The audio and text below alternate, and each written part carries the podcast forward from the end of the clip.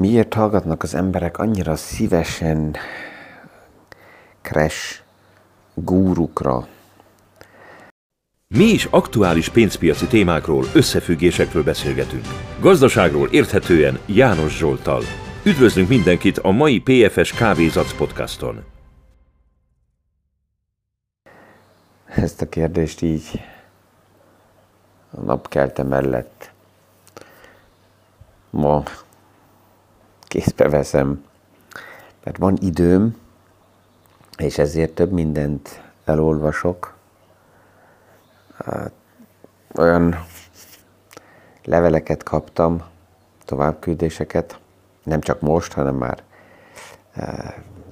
folyamatosan, amik főleg arról szólnak, hogy de most, akkor elértünk a végére és akkor most összeomlik a rendszer. És mindig az a kérdés van hozzatéve, hogy ehhez mit szólok. De ja, most megint hozzaszólok. Így évente általában egyszer hozzaszólok ezekhez a témákhoz. Um, hol kezdjem? A véleményem szerint az egy, ez egy, ja, egy létező emberi tulajdonság, hogy um, foglalkozunk azzal a, szeretünk azzal a kérdéssel foglalkozni, és azt el is képzelni, hogy, hogy akkor valamikor eljön a döntő nap, amikor mindennek vége van, amikor jön a káosz. Tehát, hogy volt valamikor egy paradicsom, a túlzásba vitték az emberek, és azután jön az elszámolás. És ha ezt megnézzük, akkor ezt, ezt, ezt, ezt, ezt a rémképet, ezt a fenyegetést, ezt már évezrek óta használják különböző érdekcsoportok, hogy az embereket kordákba tartsák.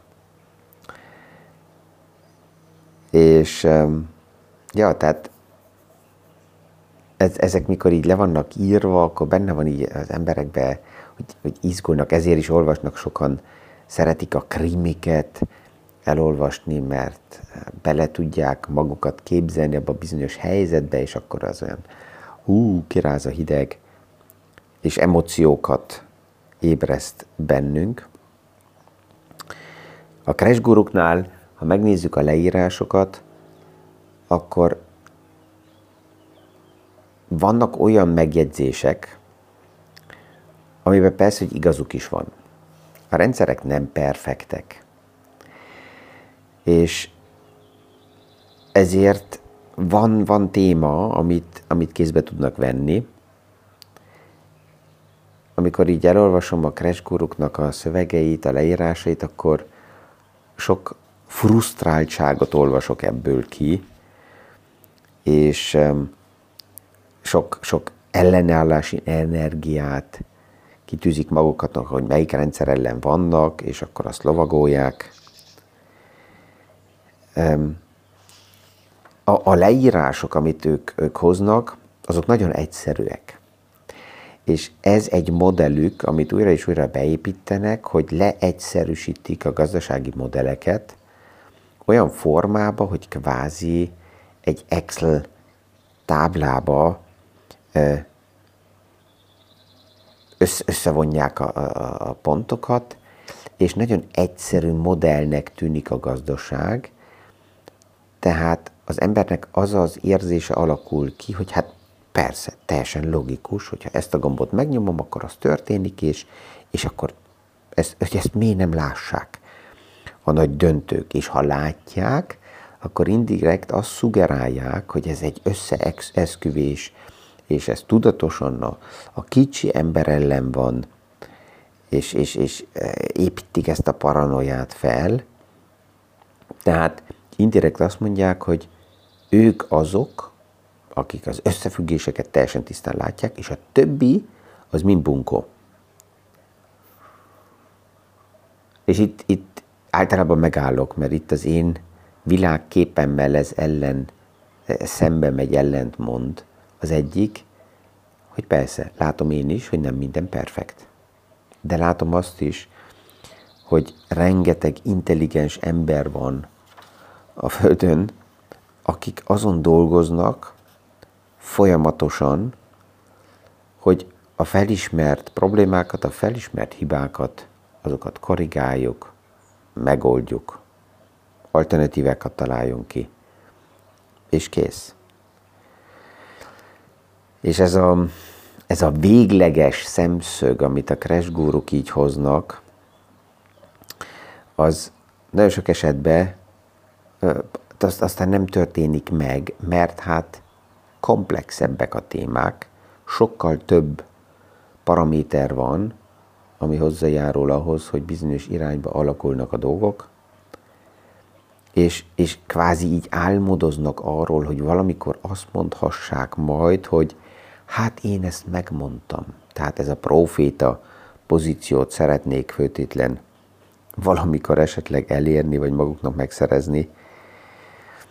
Hogy kezelem ezeket a, a Crash Guru sztorikat? Hát látom azt, hogy a negatív és a Crash Guru szövegek, podcastok, videóknak a klik rátája sokkal magasabb. Tehát ez benne van az emberekben, hogy ja, ezt, ezt így a, a, a rémhíreket egyszerű beladni. Akinek ez nem tetszik, hát azt mondom, hogy csinálja ő is ezt. Hogyha irigyli ezeket, hát akkor csinálja. Ha úgy érzi, hogy az jobb lesz neki, vannak olyanok, akik rá vannak utalva erre, és nincs is más választások. Van ilyen őszinte is, aki azt mondja, hogy hát eh, negatívnak tartom, ami történik, de mivel az én bizniszmodellemben benne van az, hogy rá vagyok utalva arra, hogy megkapjam a megfelelő klikeket, hát ezért ezt kell csináljam. Oké. Okay. Akkor ezzel kibékült, és akkor tudja, hogy így működik a, a játék. Más szemszögből én, én nem is nagyon állok szembe ezekkel, kapok évente egy pár felkérést arra is, hogy akkor menjek párbeszédbe, álljak ki, és akkor ők nekem, na, ne, nem, nem érzem úgy, hogy ez szükséges lenne. Elfogadom, és hagyom, hogy legyenek, más nem tudok csinálni. És aki kíváncsi rájuk, hallgassa meg. Aki jól érzi valgát velük, menjen velük.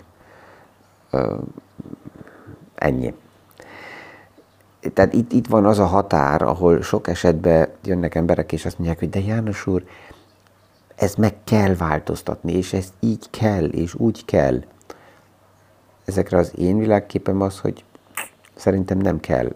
Lehetőségek vannak, és ezeket használni lehet, de mindenkinek megvan az a megfelelő tömeg a fülei között, amit ő saját maga használhat és ez az ő felelőssége.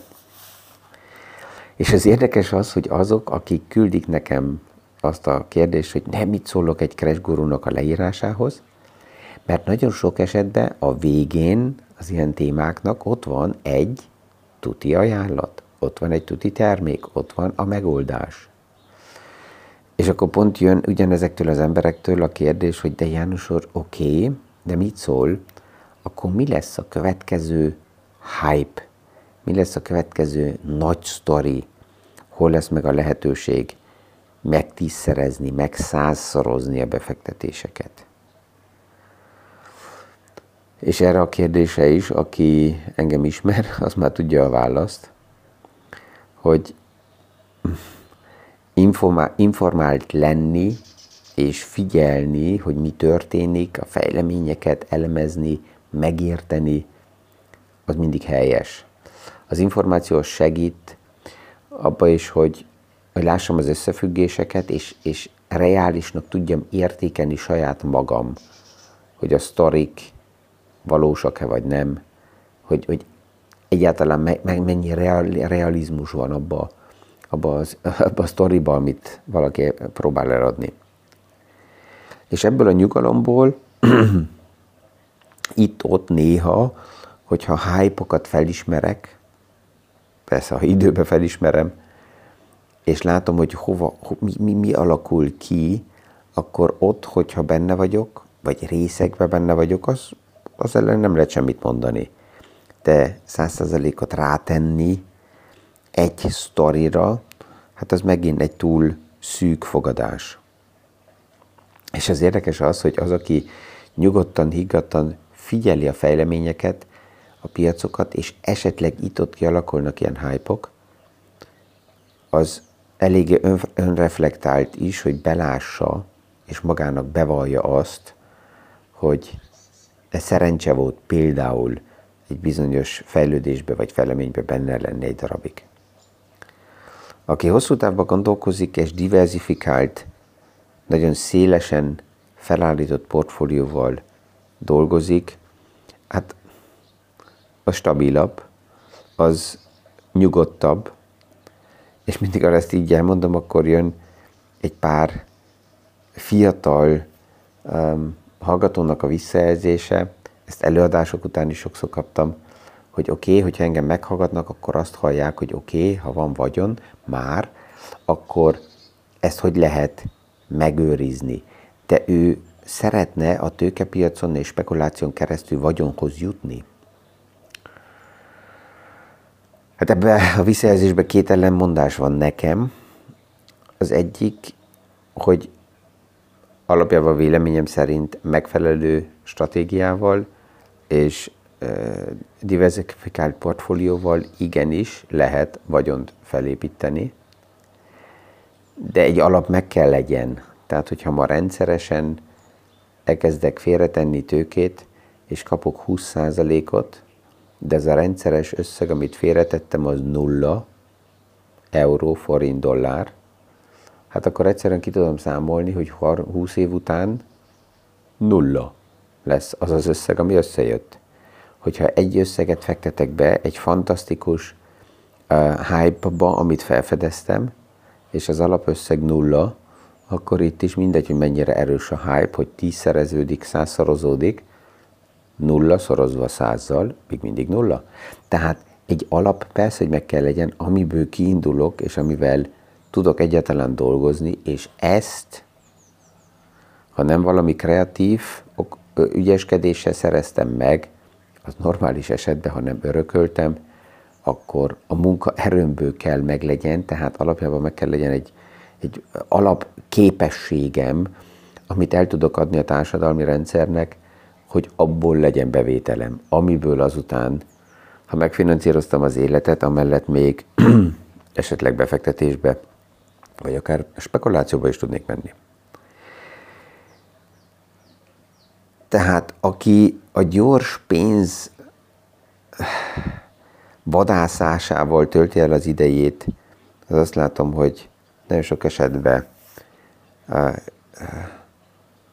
persze, hogy megvan az a bizonyos kick, ugyanaz, mint a Crash Profitánál, ez, ez az érzelmi kick, hogy, hogy élvezi a veszélyt, és mindig a határon mozog, de rengeteg stressz is, és az alatt, az idő alatt, amióta én aktívan a tőkepiacsal foglalkozom, nagyon-nagyon sikeres spekuláns, és ott nagyon keveset ismerek a nap végén plusz-minusz nulla az eredmény, mert a veszteségek, a hibák, és itt-ott az, ami nyereség, az éppen annyira balanszba tartja magát. A nyereségek azért kellenek, hogy a rengeteg veszteség után mégis tovább rajta maradjanak a témákon, akkor jönnek a nagy idézetek egy pár nagy crash guruval, aki így akár eh, eh, nem, nem is cash guru, hanem hedge fund guruval, akik nagy milliárdos fogadásokkal a rendszerekbe belementek. Azt, hogy sokan elfelejtik, hogy ezek mögött is nagyon a legtöbb esetben nagyon sok szakmai háttér rejlik, szakmai tudás rejlik, megvannak az alaptőkék, nincsenek ráutalva nagyon sok esetben ők bárkik befektetőkre, vagy saját tőkéből, aztán ezt esetleg még erősítve hitelekkel fektetik be, de megvan nagyon erős szakmai vélemény mögötte, és ez is nekem már egy diversifikációt jelent. Hogy valaki nem csak a gyors pénzt keresi, hanem emellett megvan a szakmai háttere is. Ja, és, és aki a nagyon gyors ö, ö, pénzt szeretné, a maximális potenciállal azt a fogadást, akkor azt kell mondjam, hogy oké, akkor ő játszodjon lotot. Egy eurót betesz, egy millió eurót kivesz, ha szerencséje volt, és ha nem, hát akkor oda van a pénz, és kész. Ezek, ez, ez a két téma volt így az első, ami itt a teraszon ülve a Korzikán foglalkoztatott.